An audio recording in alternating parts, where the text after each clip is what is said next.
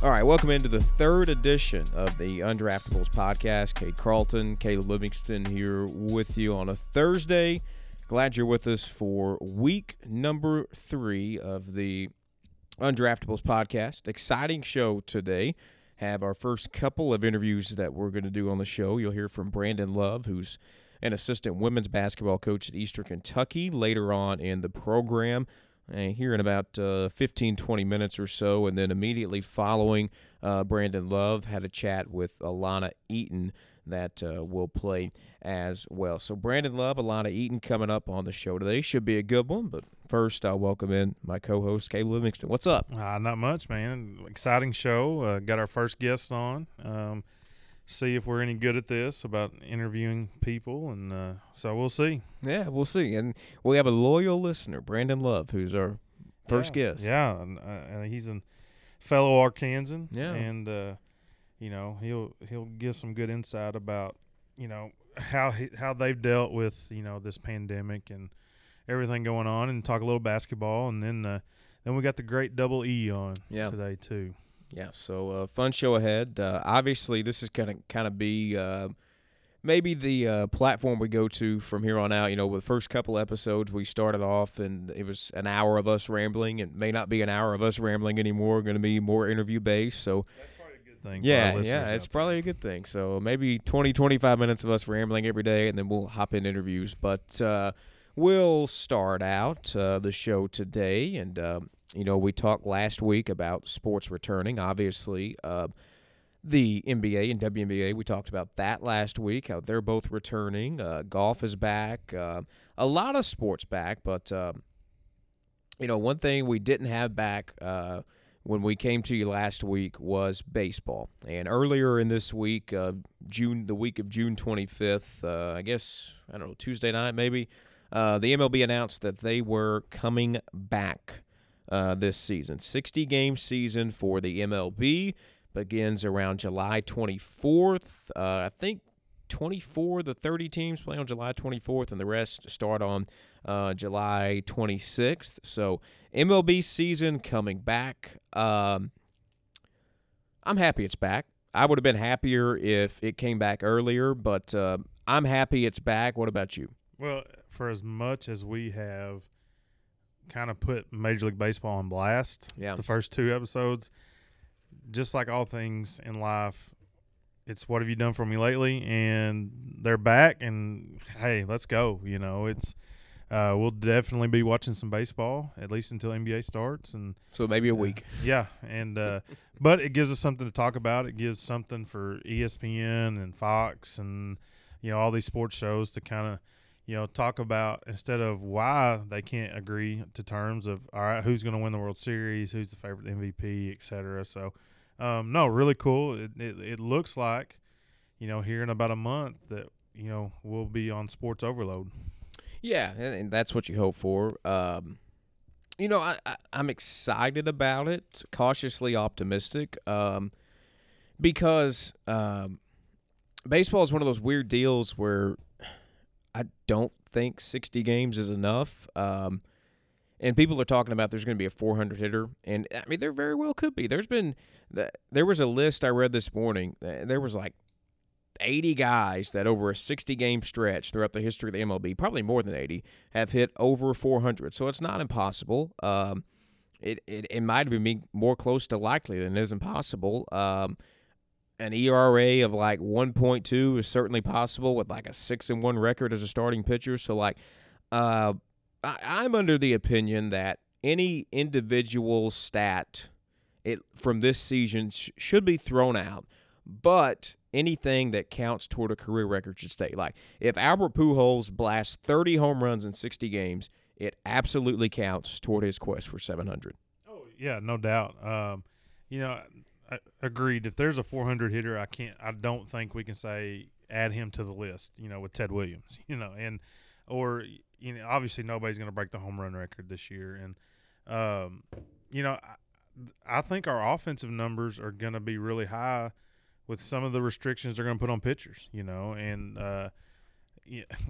There's a lot of times it takes six or seven starts for starters to kind of get their groove, you know, and and uh, so it's obviously going to be some high scoring games, which plays in Major League Baseball's favor. You know, as much as I love a one nothing game, fans, the majority of fans love a 10-9, 10-8 with a couple three run home runs and you know a lot of a lot of you know activity you know up at the plate. So um, I don't know. I, am with you. I, I don't think that they need to go down the, the history books, but they should count toward their career totals. See, I'm actually, I think I'm the opposite of you because I, um, I think eventually it might get to the point where, you know, it, it, it's an offensive show and it's you know hitters galore toward the end of the season, but at the start of the season, like you're talking about guys that haven't swung a bat in a competitive game. Now, I'm not counting spring training, a competitive, true regular season MLB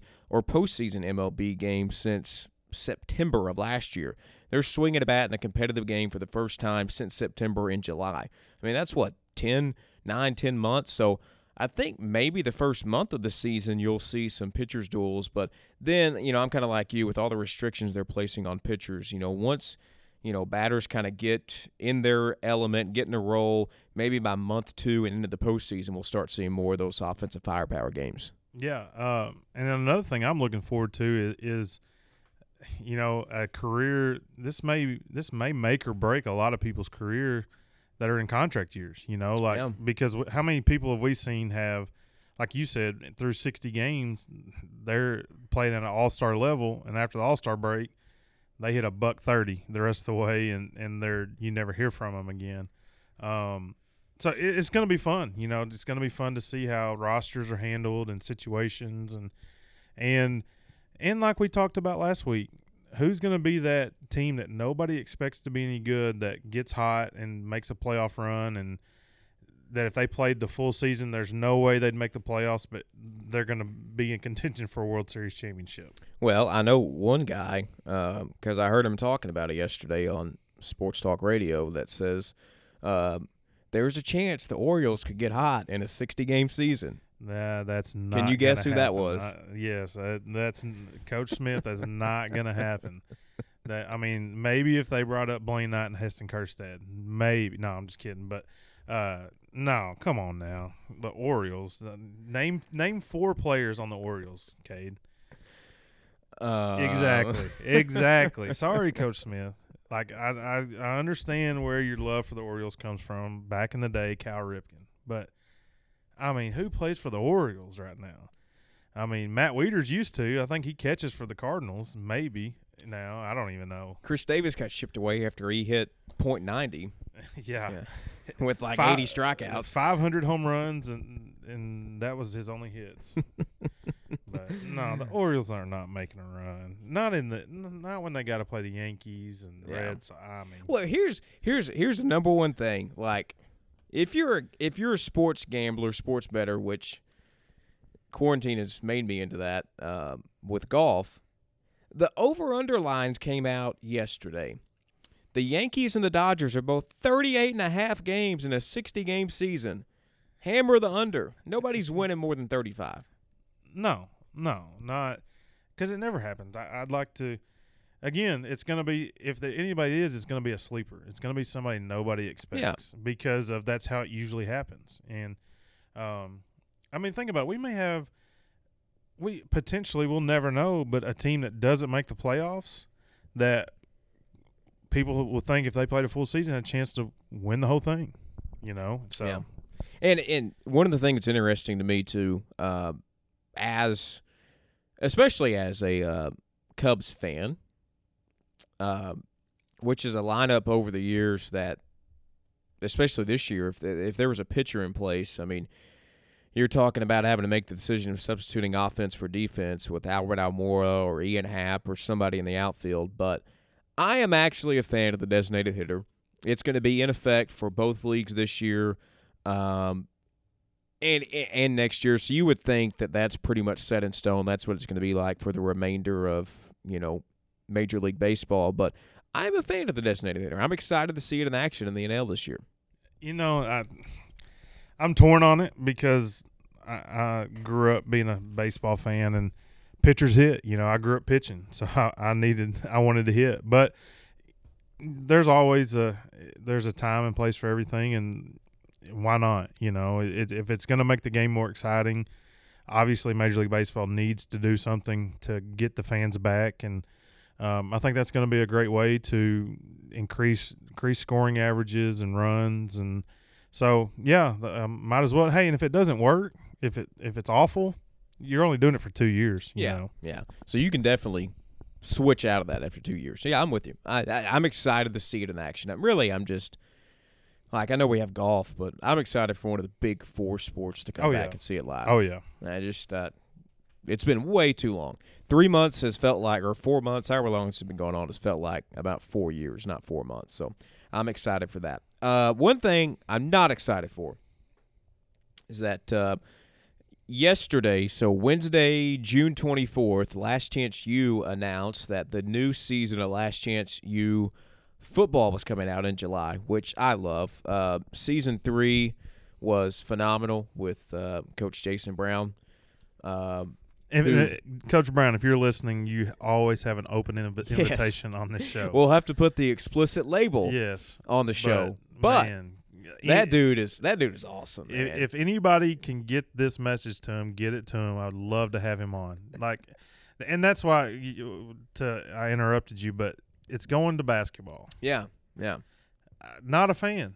I'm not either. And like me and you, I, we like basketball. Basketball is our favorite sport. Yeah. Like you're a basketball coach. I'm a basketball hoop head. Like we love basketball. But Last Chance U football, especially last year, because I think last year was the best season they've ever done. That or the first two at East Mississippi.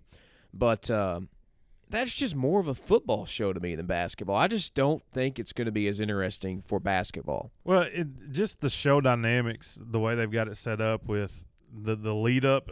You know, football plays twelve games. You know, and you're you've got the lead up to the Yeah. game prep. It's just a natural flow with basketball. You're playing two and three times a week. What kind of content are we going to get? You know, Like like how many episodes? yeah, I mean, like you're talking about a 30 to 35 game season.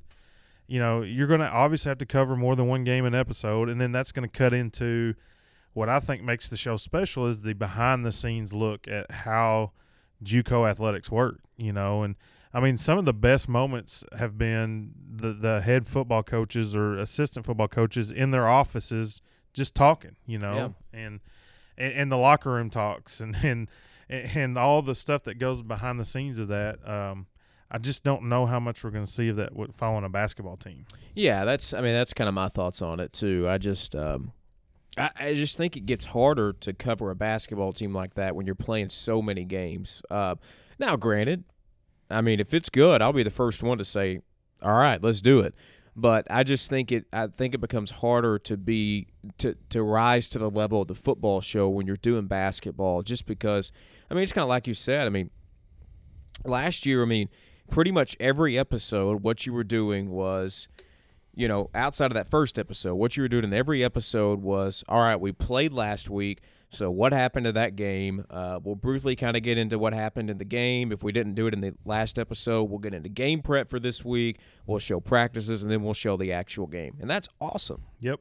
And I just don't know you can do that with basketball. And and another thing that I, it's just not going to be college football is different in college basketball in the fact that a kid might go to let's say Florida State Yeah, and not get to play in a red shirt. They'll come for one year and play at a junior college to go to high Power Five place again. Where in college basketball, the answer is just transfer to another Power Five. yeah, And so you, you're not going to see, like, I mean, at, at East Mississippi and at Independence, you had former five star recruit football recruits coming back and playing junior college football. To me, that's what kind of made the show. And then you find those diamond in the roughs. That doesn't happen in basketball, you know. And so I don't know if it's going to have the quote unquote star power that football has. And and so is it going to be? Obviously, we're going to watch it just to check Yeah. it out, but eh, I just don't see it having the same snap and pizzazz that the football had. yeah. I'm with you, and I just, um, yeah, I'm I'm hundred percent with you. I, of course, if it was up to me, we would just do a show about Jason Brown and what he's doing now. Oh, that'd be awesome. selling the um I guess cover your ears, selling the uh, slapdick whiskey and cigars that he's selling now, and the uh, different book appearances, and you know all this stuff that he's doing. Now, there was a rumor going around at Nettleton High School uh, in in the offices. and I'm not going to say which one that some other coaches here were going to get him to send a message to Coach Smith during the playoff run this year, just to mess with him. Um, you know, obviously coronavirus kind of cut that short and stuff, but how great would that have been to see Coach Jason Brown just you know tweeting a video message to Coach Smith? I, I, I think we need to do that for opening night next year. Hey, look, I'm all about it. Uh, cat's out of the bag now. yeah, but, uh, yeah. that you know, maybe he can talk something good about the Orioles or something. I don't know. 'Cause, yeah, you'd have to pay somebody to talk good about the Baltimore yeah, Orioles. yeah, right definitely, now. definitely. Uh, that's actually a good segue into our last and final segment before we get into your interviews with uh, Brandon Love and then uh, Elauna Eaton immediately after that. Uh, but uh, you know, we introduced a couple of new segments that uh, we'll try to do at least one every show. Uh, last week, in, in terms of you know, kind of what's trending and what we saw on social media, and I mean, really outside of baseball, there's really it's been kind of a slow, boring, down week. Um, and we talked about what we were watching because both of us are big, you know, TV show and movie guys. Um, and for the next month until sports start back on July 24th, I mean, that's pretty much all, all we're going to be doing. But um, I know you, uh, you finished a show, you're watching a show now. So tell us what you're watching. So I finished uh, season four, I believe, of Queen of the South on Netflix. Uh, really great show if you're into uh, kind of if you've watched Narcos or El Chapo or, or something like that on Netflix. This is kind of along the same lines.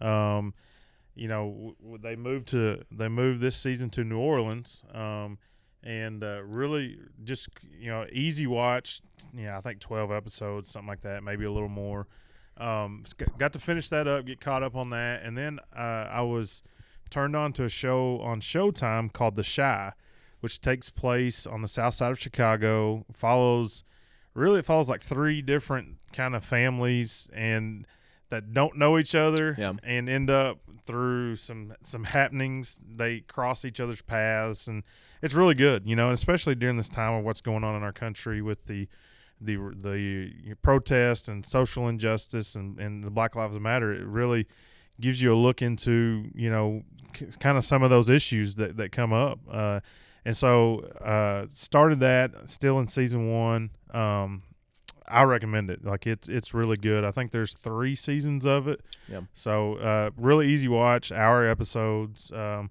you know got really good acting and, and, and screenplay and story writing and stuff Uh, so I had two things. Uh, one was a movie, one was a TV show. So I, um, I don't remember if I rented it on Amazon or if I watched it on TV, but it was sometime this weekend. I caught uh, Sam Raimi's Spider-Man Two.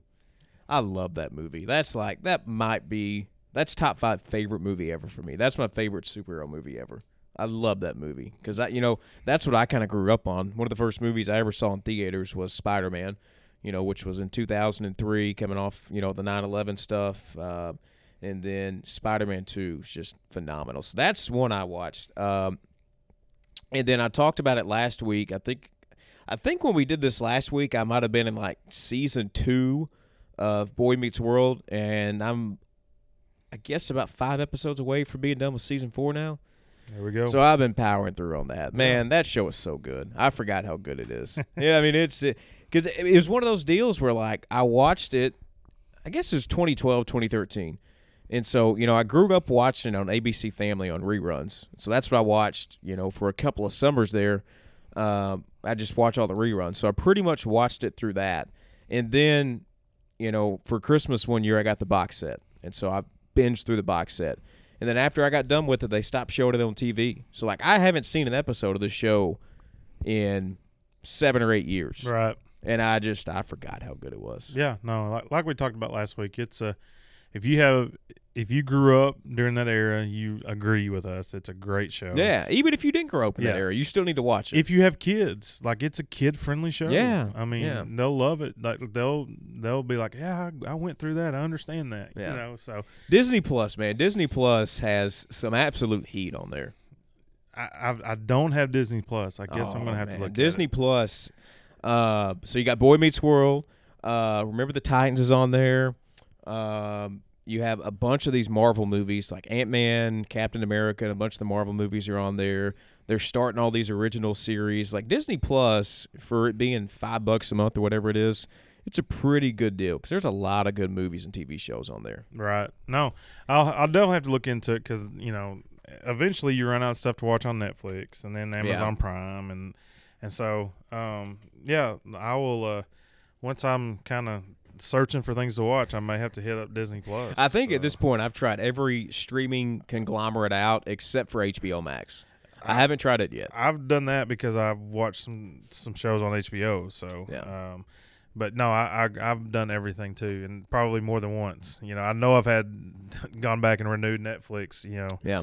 and stuff. So, but uh, no, um, looking forward to the to interviews we got coming up next week. I think we're going to run a little early next week. Yeah, Uh, 'cause I'm- somebody's going to the beach. Yeah, somebody's going to be out of town next week. I don't know who, which one of us it is, but Yeah. somebody's going to be out of town. So I think uh, next week we're going to tape on Monday. Maybe have that out um, Monday or Tuesday. I don't know. We might hold it till Thursday. Who knows? But we'll we'll make a game time decision on that next week. So it could be earlier uh, next week, Monday or Tuesday one. But um, yeah, should have an interview lined up next Monday, hopefully. So hopefully another good show next Monday. yeah, it's been fun, and uh, we appreciate our listeners. Like I said, like Cade said early on, we've got one of our loyal two week listeners on next as a guest, and Coach Brandon Love, and um, you know, hopefully, you know, I think it's going to be a great interview, and we plan on having some really good guests on in the future. Yep, hopefully so. So, uh, without further ado, this is uh, the interview with uh, Brandon Love, the Eastern Kentucky assistant uh, women's basketball coach. All right, so we welcome you back to uh, the Undraftables podcast. And uh, for the first time at our show, we're going to have an interview with Brandon Love, who is an assistant women's basketball coach at Eastern Kentucky. Brandon, welcome on. Thanks. I feel right at home with this podcast being called The Undraftable. yeah, we, we thought it was a fitting name uh, for me and Caleb, but uh, you know we, we appreciate you uh, coming on, and obviously you know you're on because uh, you and Caleb kind of go back, and I figured you know you and Caleb both can kind of tell the story of how you guys met and linked up, and uh, you know are friends today. Yeah, Gotcha. um, you know, I I met Brandon. We were both coaching uh, girls travel basketball.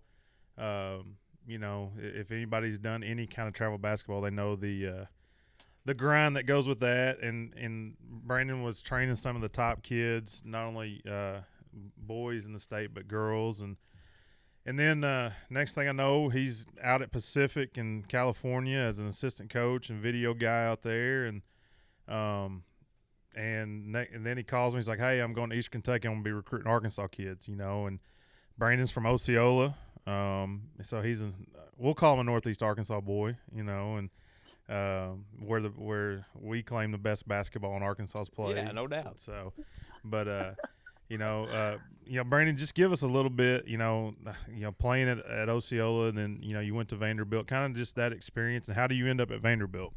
Uh, so I grew, I grew up in Little Rock, Arkansas. I attended Little Rock Central High School. Um, played basketball there.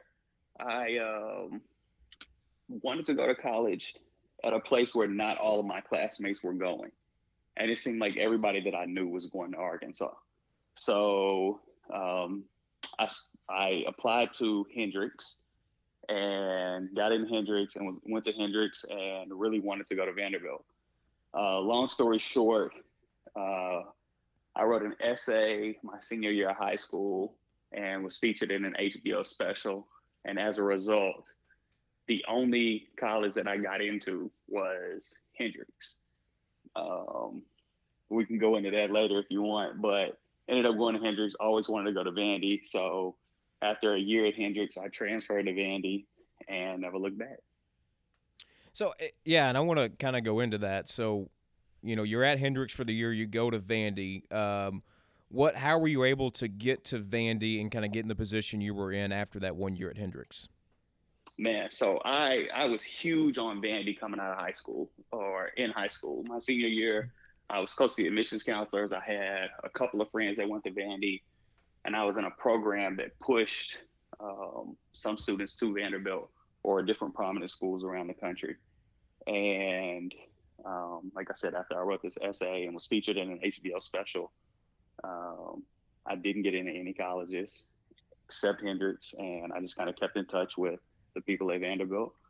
And so throughout my tenure at Hendrix, um, just stayed in touch with some people, and I got a phone call one day saying that I had gotten in, and packed my bags, and I went to Vanderbilt. So while you're at Vanderbilt, um, you spend what three years as a student manager for the women's team there? Yep, I spent three years as a women's manager for Melanie Balcomb, and uh, I felt like it was almost fate. Um, I kind of got into women's basketball because I had a younger sister, and so I coached my younger sister's team as a junior in high school and as a senior in high school. And uh, when I got to Vanderbilt, I wanted to be a manager for the men's team, but the men's team was full of managers. So they sent me across the hall to the women's team. And the women's team was looking for managers. They allowed me to be a manager. They gave me a lot of roles and responsibilities. And from then on, I've been on the women's side. So this was this was kind of a deal for you where you know maybe you wanted to start out as men's, but then you kind of got the women's experience, and you were like, hey, you know this I kind of like this too. Yeah, so um, I played D three basketball at Hendrix for the year that I was there, and I mean, being a male, I didn't really know that you know men crossed over nearly as much, um, and so when the opportunity presented itself, it just felt like it was right since I had kind of already been coaching girls basketball and knew some of the girls on the team. So while you're at Vanderbilt, they uh, you went to the NCAA tournament three times. Uh, I mean, I can probably take credit for all of that. Yeah, you know, that was probably all me. well, well, looking uh, at it, I mean, they've only made three appearances since you left. I mean, so I mean, it, it, was all it was all Coach Brandon Love. it had to be. Oh man, I actually worked for some great people when I was at Vanderbilt, um, and it blew my mind offensively. Like I think I became a much better player and coach after being around the program. Um, Melanie Balcomb was a genius offensively. I mean, like blew my mind to go to practice every single day and learn some of the stuff that I learned offensively. Uh, Vicky Pikett was amazing in the post. I mean, would teach me to post and you know, I have no business posting, but I learned being around her. And Tom Garrick really made me um, know that I could coach women's basketball um, as as a guy or being um, a guy on the women's side. He really like mentored me and allowed me to learn and be under his tutelage uh, during my tenure there. You know, we're going to get into, you know, you're at Eastern Kentucky now, so obviously we're going to get into Eastern Kentucky and kind of your first year uh, in that program. But you know, I want to kind of come back home to Arkansas, and you know, you're you're training, uh, you know, all these athletes, uh, most notably, um, you know, Malik Monk uh, through your ARR Amateur Basketball Foundation. Just, um, you know, w- with Malik, uh, just I know he had a great work work ethic, but uh, you know, what kind of stood out to you with him? You know, because he was one of those guys where every move he made got documented in some way. Yeah, Malik was different, and then Malik taught me more than I could ever teach Malik. So it started off just kind of me being around Marcus and Marcus, you know, handling things, and then um, Malik would come through from time to time, and I'd just be able to be around him. And I ended up learning so much more from him than I could ever teach him. You know, uh, anything that he taught me, I could take to somebody else. Um, so, like, he would take me to, I went to Vegas with him for LeBron James's camp. And then, you know, he comes off the court and he's teaching you everything that he's learning there. And then you can, in turn, teach that to other people. Um, he took me to the Jordan Brand game um, in New York City or in Brooklyn. Um, and again, like it's just everything that he learned, he taught me. And so um, it's kind of weird to say that that I I did all of that, but or that I did any of that because I felt like a lot of that was it was him. Right, and and it's it's really neat because y'all both kind of got a little bit of the same background story with, you know, you you growing up in Osceola and going to school in Little Rock. He obviously grows up in Lepanto, uh, in the woods as they call it, and transfers to Bentonville. And I'm sure that there was some kind of connection there that uh, made him, even trust you more and and trust what you were doing with him, uh, you know, to make him a better player? Man, so the way I really even got in with Malik was I have an older cousin who's the same class as as Marcus at Lepanto, and so I would go up there and spend time with my cousin, and then I got in with Marcus, and then I would always see them, and I would always hang out with them, and you know, in Northeast Arkansas, pretty much everybody's family if you're close. Uh, and so that's kind of how when Malik made the move to Northwest Arkansas um, I had an in. So, kind of a little side uh, comment on that. Has there been more talent out of the Lepanto, Wilson, Osceola, Blytheville area, Forrest City, in the from 2000 to present day? I mean, like I, you'd almost put that up against anybody, you know, in the country, and, and and it's guys that you know, if you're in Arkansas, you know about them, but maybe not made it for because of their situation, but how crazy is the talent over in that area? Man, it, it's wild. And growing up and going other places or being in California, nobody really understands um, what it's like. I mean, like when you go to when you're in California, yeah, LA is nice, but LA and LA puts out a lot of talent, but LA isn't Northeast Arkansas or Arkansas at all for that matter. So when you can talk about these little pockets and all of the talent that's able to come out of these pockets. It's it's unbelievable. And, and, you know, you started in skill development. So, as someone who started in skill development, how how do you think that kind of improved you as a coach and made you ready to take on the challenge, you know, of going to the college level? Being a skill developer really, um, I really think enhanced me being a coach because um, I had to teach it from the bottom up. So I started off with my sister's younger team, and it started, nobody had any skills. So in growing that skill or in teaching them skills, I was teaching myself. And so um, I think that from a really early age, I was able to uh, kind of develop an eye for a talent and subtle nuances like in their games as they grew up. And I think that only helped me um, as I started to work with more talented players. So you're you're you're training all these elite players, and, and, and it's obvious. You know, we, we didn't even touch on Peyton Willis, who, you know, was one of the best players to come out of Fayetteville during this century, if not all time. Um, you're working with you know some of the top girls in the area. When did that? When did you get the itch again to to get back into college coaching? Because being at Vanderbilt, I'm sure you, you maybe you you know did you want to do that after you get out of Vanderbilt or what made you like not do it right after and then get the itch again? Man, so as soon as I moved out of, or after I graduated from Vanderbilt, I spent some time in Little Rock, like searching, had no idea what I wanted to do. Um, and I ended up moving to Northwest Arkansas. I spent some time, I spent probably eight months in Northwest Arkansas just kind of finding my own way. Um, and then Keith Crawford uh, found me, and Keith asked me to help train his team. And so these were boys, these were the wings, and um, I worked with the wings that summer. And then I got a phone call from Lauren Sumski, who is now the head coach at Lipscomb. And Lauren was a junior at um, Rhodes College in Memphis. And Lauren was like, hey, we need an assistant. Like, would you come?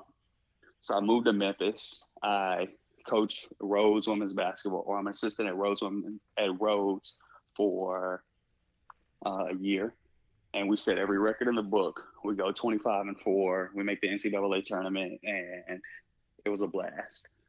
Well, Keith Crawford calls me back and says, "Look, I need you here." And so Keith basically paid for me to come back and put together a gym for me and said, "Look, I just need you to train my guys." And look, here's a gym. You can do whatever you want with the gym in the free time.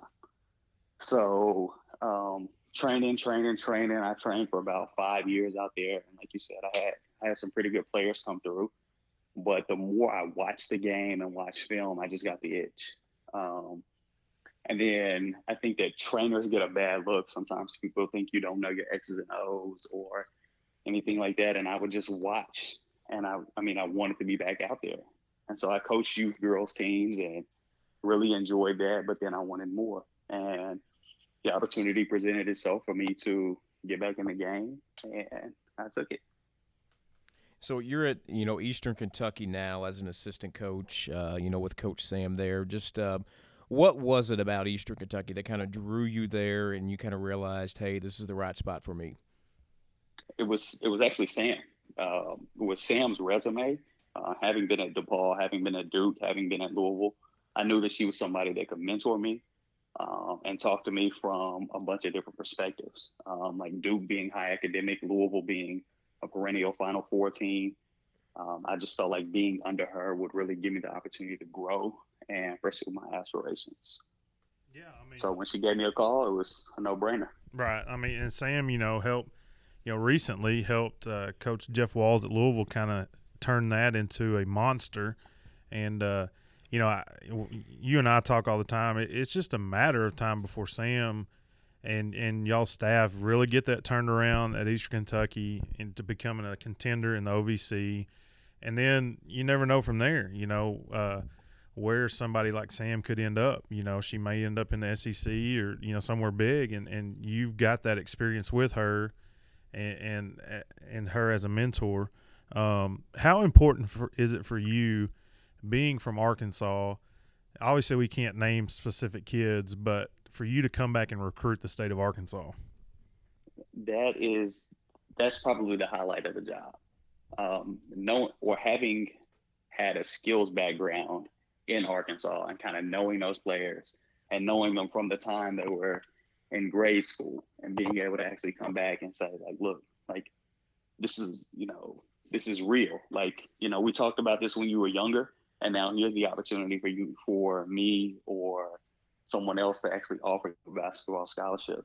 Um, like the SEC says, it just means more. I would say that anybody that can tell that story, um, working with players, leaving, and then having the opportunity to offer them a scholarship, it just means more. Right, and and you know you've like you said, well, you were out at Pacific before Eastern Kentucky. You've been you know, you've seen the best of the best, like traveling with Malik, working with the Wings. Talk about, um, you know, nationally, Arkansas. I don't know if they have a bad rep, but it's kind of like nobody understands how good Arkansas basketball is at the grassroots level on boys and girls because we're not a big state. There's not a lot of population, but you know, per capita, I mean, it's right up there with with anybody, you know, and um, is that something that you've noticed traveling as well, or or is that something that maybe I'm overstating just because I'm biased to it? No, I completely agree. I think a lot of it has to do with exposure. Um, I think part of it is that talent in Arkansas can easily be picked and taken uh, to surrounding states, um, and then you just don't quite notice that that's an Arkansas guy um, or an Arkansas girl playing for another team. Um, but I think that with the rise of the University of Arkansas and how Mike Neighbors is really making it a thing to like be able to go to Arkansas, um, and with Musselman's latest recruiting class, I think that Arkansas um, youth basketball and grassroots basketball will start to um, really get the notoriety that it deserves. You know, I want to kind of shift gears here too because uh, you know we're we're in kind of crazy times. Uh, you know, obviously with you know all the coronavirus stuff. Um, for you, uh, you know, as an assistant uh, basketball coach at the collegiate level, um, obviously, just within the past, you know, three four weeks, the NCAA has approved for, you know, players to get back on campus. You know, for workouts. Just what has that kind of been like for you guys, having to follow all of those protocols and having to, you know, try and ensure that everyone on your team is safe and doesn't test positive for this virus? Man, it's been the absolute scariest thing um, that I've gone through uh, in my lifetime. Um, because you don't know, nobody knows, you know, and then for the girls that are back in, in the city, you know, and they know that they have you know, workouts coming up or they have conditioning tests coming up. Can you come and condition with me? And it's like, look, I don't really know, you know, what that looks like. I don't know if I don't I don't know, you know. And then I mean, who none of us have ever really coached in a basketball world where you can't give a high five. Um, or where you can't really stand in proximity of the people that you're coaching or that you, you know, or when you have to wear a mask when coaching. So, I mean, everything has just been completely different. Um, I don't know. It'll be interesting to see how things are moving forward. Yeah, you know, we've dealt with it. We entered week four this week in, in Arkansas of high school uh, sports being able to uh, have limited practice, and, and it's different. It's you know, coaches are wearing masks. We can't you know have we can't play defense on each other. Um, y'all haven't even been able to really work with your kids as far as basketball skill. Um, uh, what is it, July 25th or something like that? Uh, you know, it's been important for the kids that love the game. They're going to come back ready. Um, how are, do you feel like you're behind with your team? But in, in, in the same sense, you're in the same boat everybody else is. But what's going to be y'all's focus when you get back on that first day where y'all can have individual workouts like because y'all were y- y'all had a, a better y'all won more games this year than you did the previous year you know and you're building some momentum had a good recruiting class you're recruiting some really good younger players and and then all this happens and it kind of comes to a, to a halt. Uh, how do y'all get the momentum back going again to where people are excited about eastern kentucky basketball yeah, so I, I, I, mean, I think we ended last season with a ton of momentum. Um, we were tied for one of the biggest turnarounds in the country uh, with 11 wins, uh, 11 more wins than we had our previous season. Uh, when it comes to being behind, I don't know how much I think we'll really be uh, behind. Um, I think back on like my D3 days, and in D3 you couldn't start until you know a certain date anyway.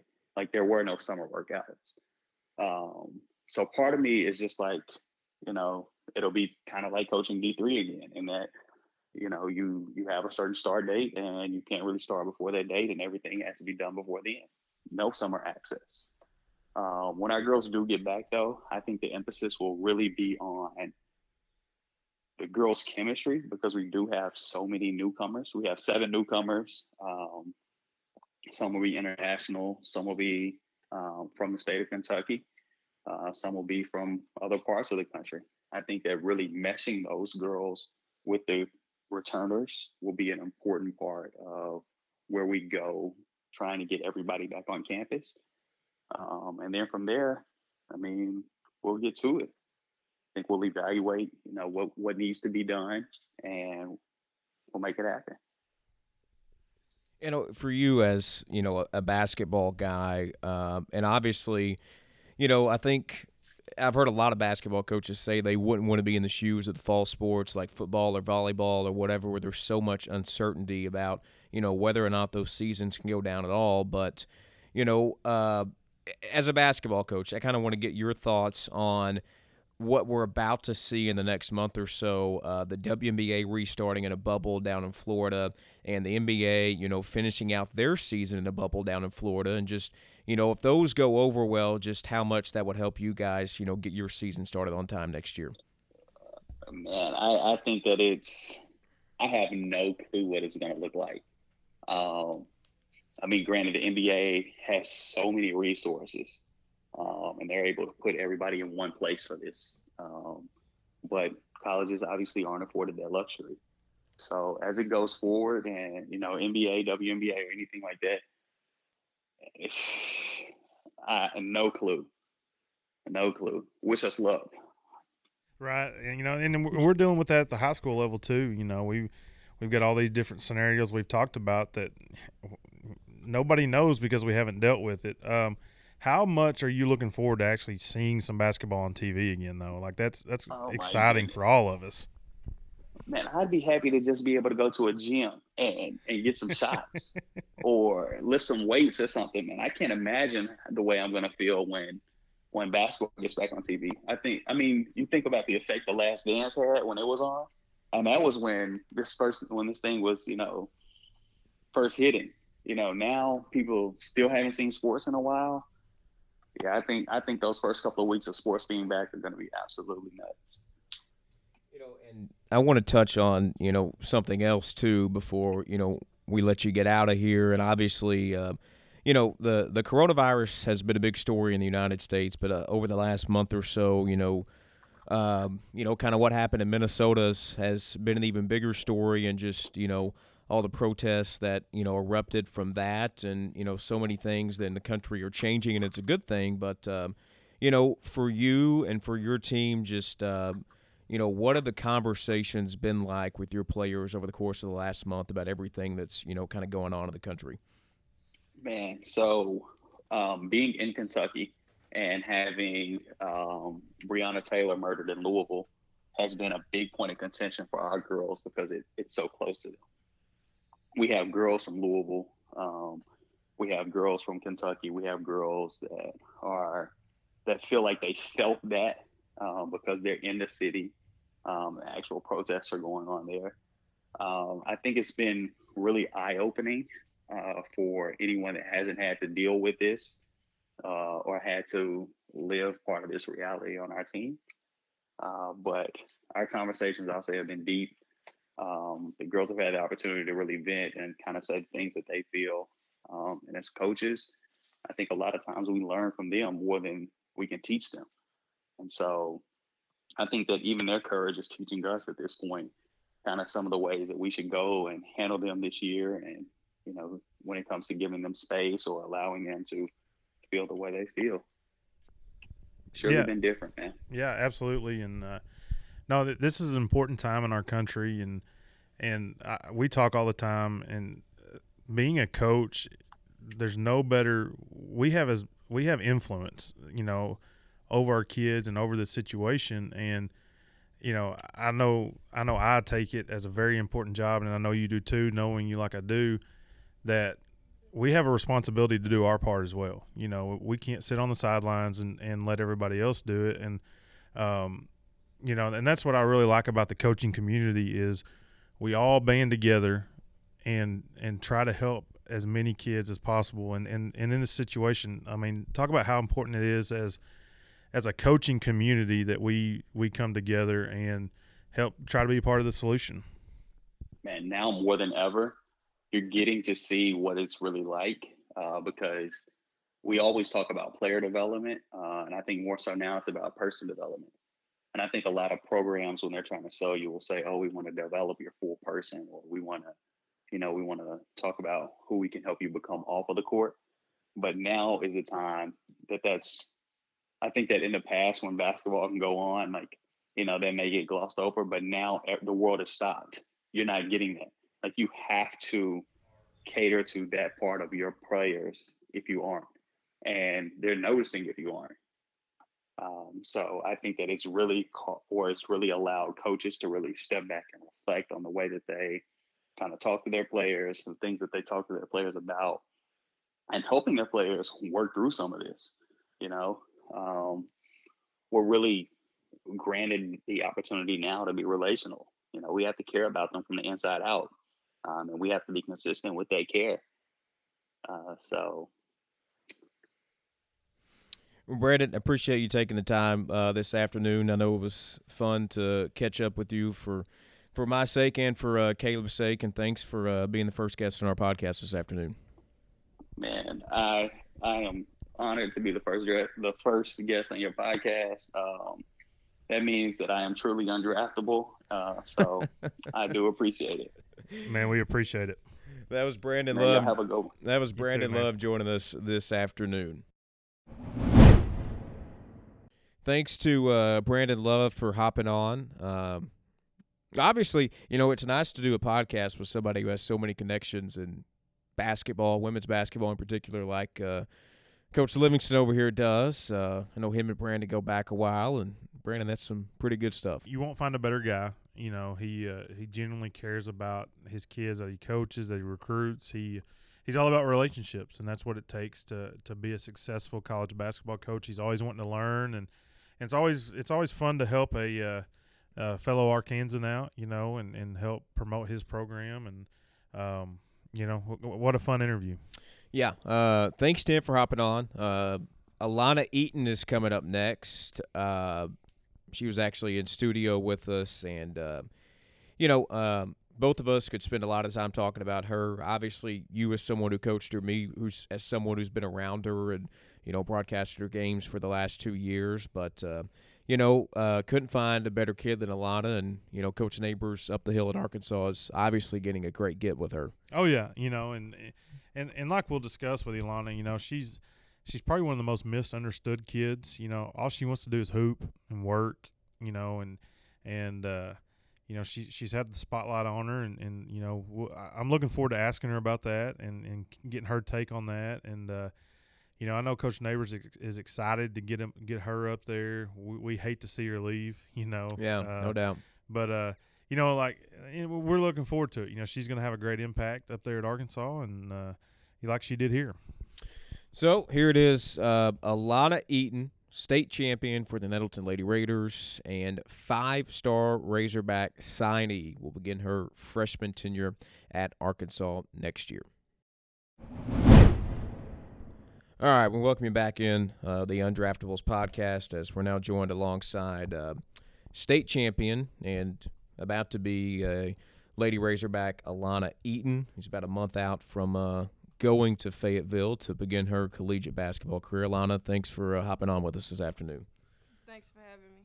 Well, um, I know we got a lot to get into, um, you know, and, and I want to start first with, um, you know, just kind of what what's kind of gone down the last few months. Um, you know, your team Nettleton was in a spot where you were getting set to play in the state championship game. Um, coronavirus hits um, on a Thursday. They postpone it. It eventually gets canceled. Uh, over the course of the last you know couple of months, what has it been like for you knowing that you know you didn't get that final high school game as a Lady Raider? Well, uh, at first it was a pretty salty feeling, and um, but we accepted uh, the championship and we just kept moving forward. As far as life for me, I've just been working out, getting prepared for the next level.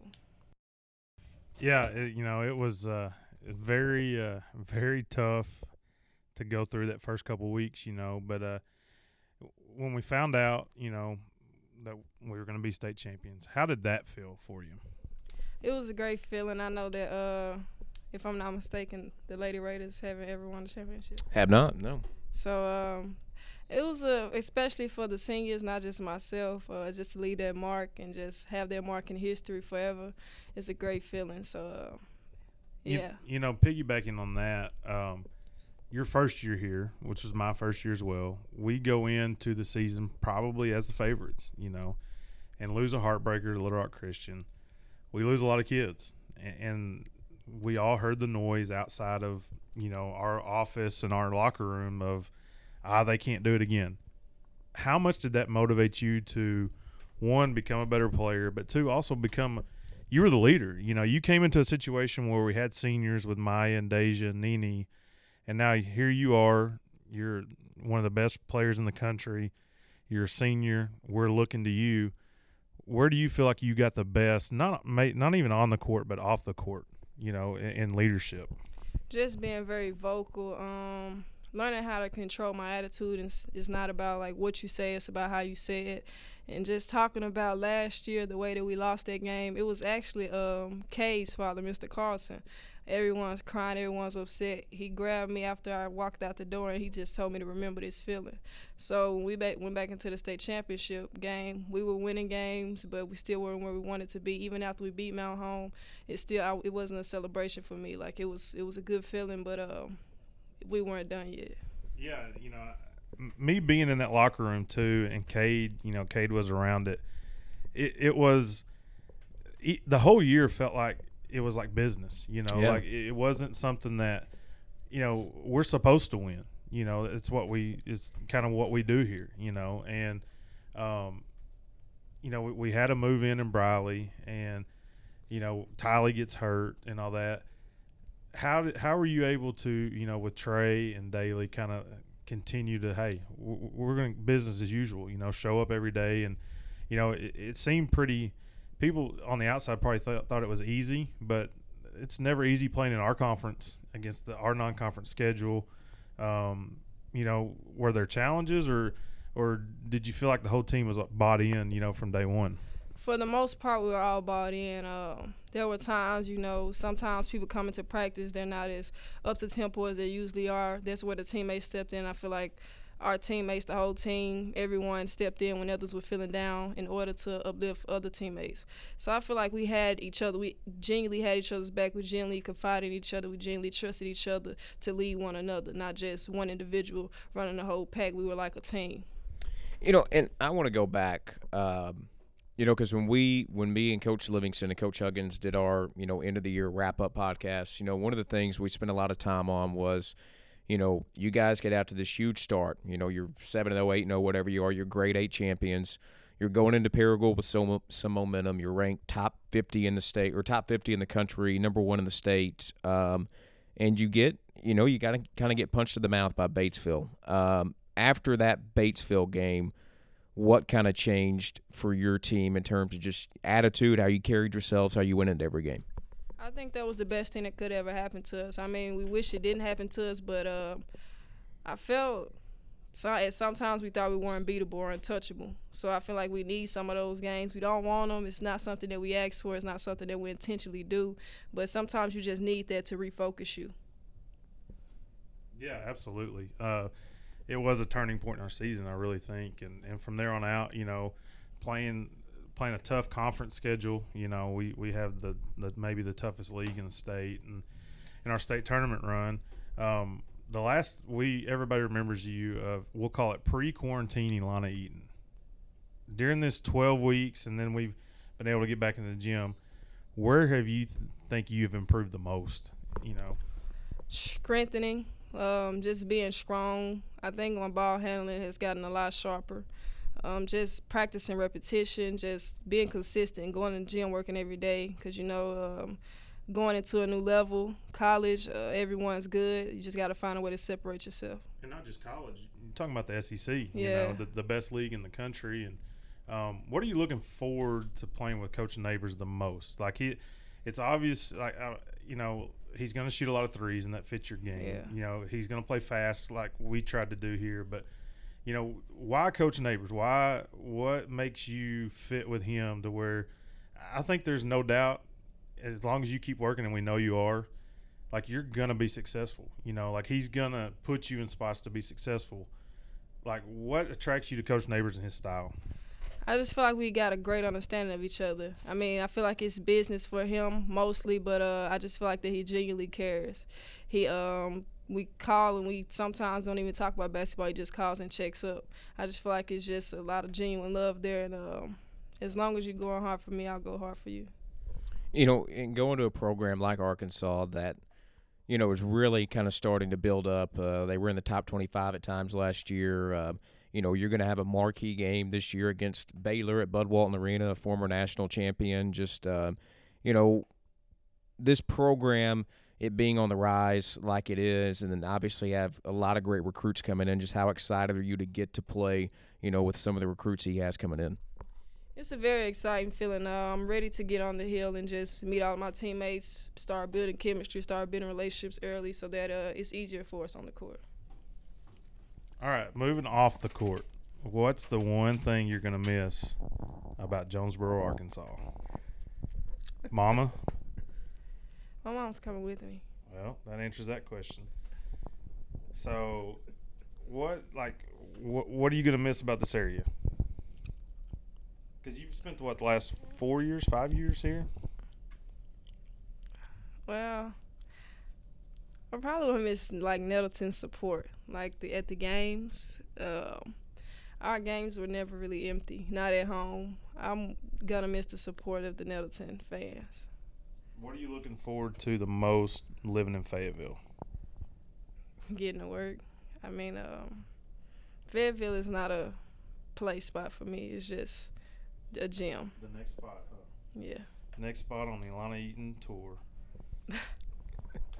I mean, ultimately, um, you know, you have four years coming up at Arkansas, and you know, ultimately, you want to be a star there. But what, once you get to Arkansas, like, what are your plans? Do you want to continue playing basketball? Do you want to, you know, go to school and then do something else whenever you get done? What are your plans after you leave Arkansas, or do you have any right now? I plan to be in the 2024 draft. All right. I can see it. Like Yeah, that, that's one thing about E that if she puts her mind to it, we know she's going to work. Like right now, she's going through three a days. What six days a week, seven days a week? I mean, when's the last time you took a day off and didn't do anything? It's been a minute. It's been a minute. I mean, like, and we know she's going to work. You know, and that's and she's going to go play for a, a coach and a coaching staff that's going to put her in a position to be successful. Um, speaking of coaching staff, I, I know you really respect Coach Smith. What? Tell us what he meant to you when when you moved over as a junior, and whole new school, whole new system. You hadn't you played against Nettleton, but you probably didn't know the the workings behind the scenes. What what does he mean to you, and how did he help you become a better player? Well, um, before I moved here, I had heard bad things about Coach Jason, but this goes to show that you should get to know a person for yourself instead of judging them off of what others say. So I feel like that Coach Jason really saved my high school career. Um, 10th grade, my confidence took a shot. I mean, it's no shade to anybody, but it's just what it is. Um, he got he had confidence in me. He trusted me, and he put the ball in my hands at crunch time. And so I'll forever be grateful for him. He helped me be a better player. He helped me mentally more than anything.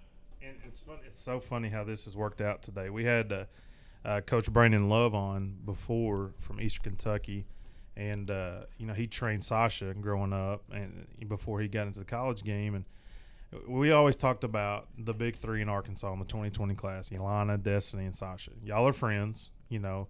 Y'all are competitors, and somebody asked me like, you know, what what has separated them, and, and I really feel like in the last two years. Obviously, I'm biased because I've been here too, but I know every day what you've been through, and I think that's really pushed you even more on top of what you were doing, you know, yourself, you know, and and uh, my last question is you most most athletes basketball players in of your stature have trained with four or five different trainers. You've trained with your dad and that's it. Talk about that relationship and how special that's been and how he has pushed you to become the player you you are today. Uh, i come from a basketball family so it was just me and my family growing up playing basketball, we played against each other, things of that nature. So when we got in the gym and started working out in Helena, my dad was uh, initially working us out. I trusted my dad. I trusted what he was doing with my game, and um, it worked. So it was no need to fix what wasn't broken.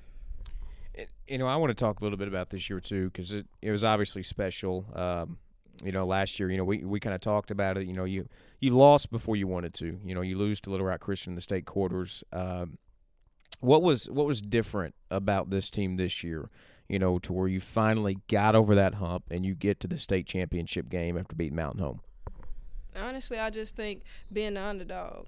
Uh, I saw something different in Trevor this year. I saw something different in Daly this year. I saw something different in Waukeer this year. It's like the disrespect is what motivated us. I think we needed that title. We needed the underdog title. We didn't we didn't have a bunch of Dages and Myers. We didn't have those kids last year that went on to D1 programs. We, you know, had a few kids that were good. And so I think people doubted us. I think people overlooked us. And I think people just didn't think that we were going to be state champions this year when you look back, and obviously there's a lot of good memories. Obviously, Mountain Home probably stands at the top, but you know when you look back on this season, on your Nettleton career, what are going to be some of the things, some of the memories, games, just whatever that are going to stand out to you over the course of the next few years? Um, no game stands out to me. I think the most that stood out to me was the Christmas party with Coach Jason.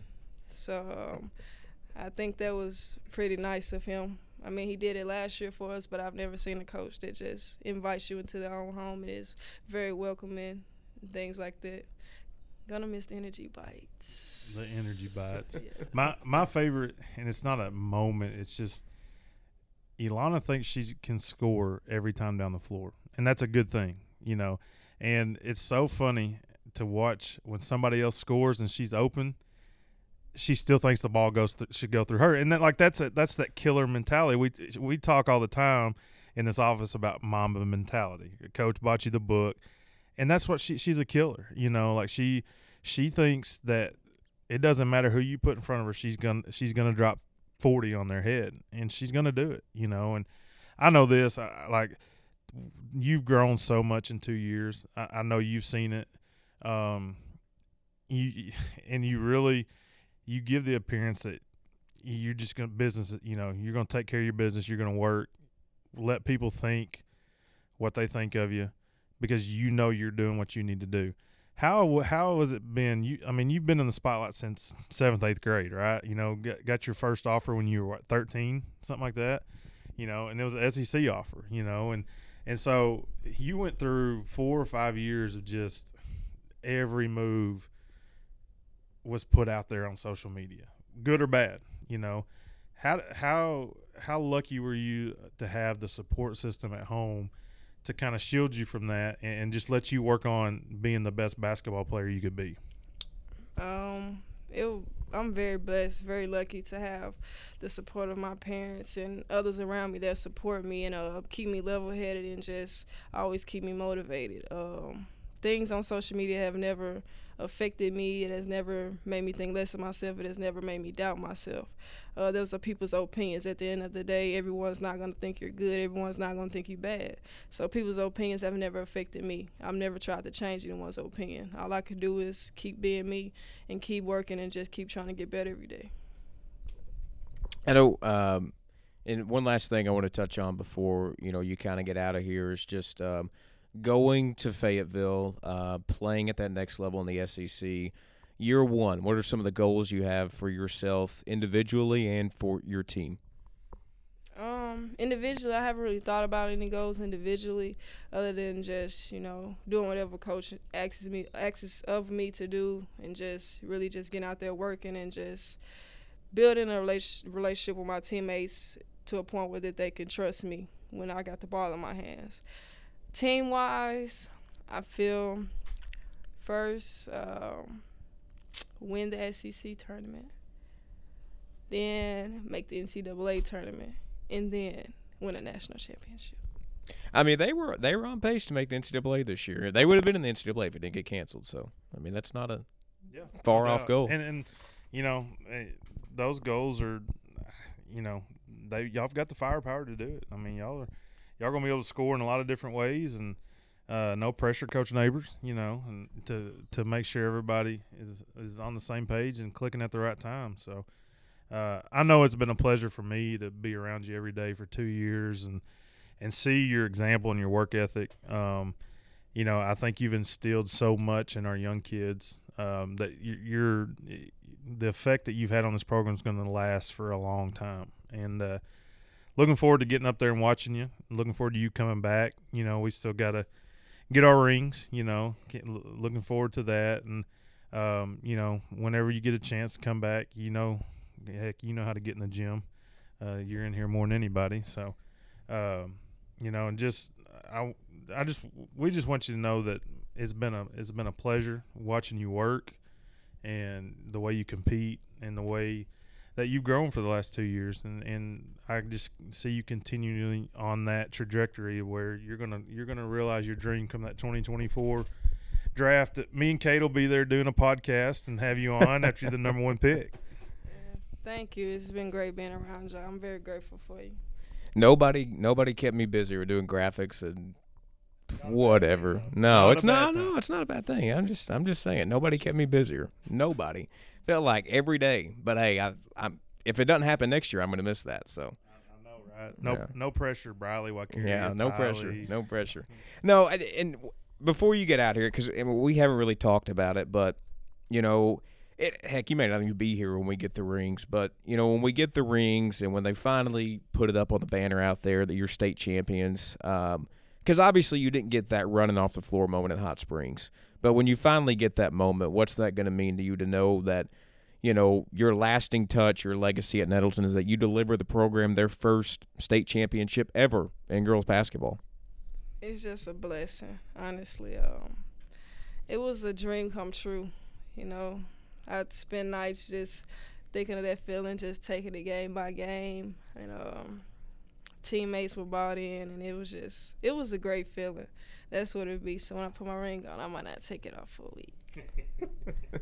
well, Elauna, thanks for coming on. Uh, you know, I speak for Coach Livingston and everyone. It's been a pleasure to, uh, you know, cover you and be around you for the next few years or the last couple of years. And uh, we'll all be uh, Lady Razorback fans the next four years you're there. Thank you. I appreciate y'all. Elauna Eaton coming on. We'll be back after this. All right, that's that's it for us today. Thanks to uh, Brandon Love, Elauna Eaton for hopping on. Hopefully, you enjoyed those interviews. Uh, obviously, like we mentioned at the top of the show, uh, you know that's kind of what we had in mind when we started this up was that we wanted to kind of interview different people from throughout the sports world, be it in basketball, football, other sports. So, uh, thanks to those two for hopping on and being our first interviews of the show. And uh, obviously, uh, you know, we talked about it. We might have an earlier show next week, but uh, hopefully, it'll be just as good as today. Yeah, I mean, it's it's gonna.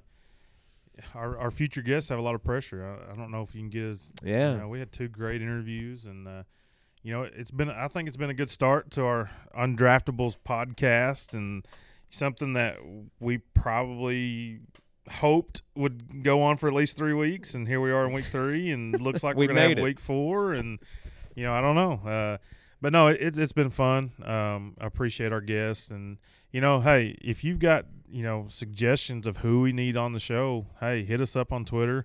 Um, eventually, we're going to have to create maybe our own shows, you Yeah, know, social hopefully. media account, and um, but uh, you know, we we talked about some ideas of who we might have on, you know, sometime, and hopefully next week on, you know, at some point we'll have uh, assistant coach at University of Minnesota, Carly Thibault, um, and her get to talk about her basketball background and, and family and then you know being there in Minneapolis during this uh, during the all this stuff that's going on with the protests and Yep. and all that. So looking forward to that. Yep, looking forward to that. Looking uh, forward to the uh, next few weeks of the show, and uh, hopefully you guys enjoyed uh, today. So for Caleb Livingston, I'm Cade Carlton. Uh, like we mentioned, uh, probably an earlier show uh, next week. Probably have it out on Monday. But as always, thanks for listening. We'll talk to you guys next Monday.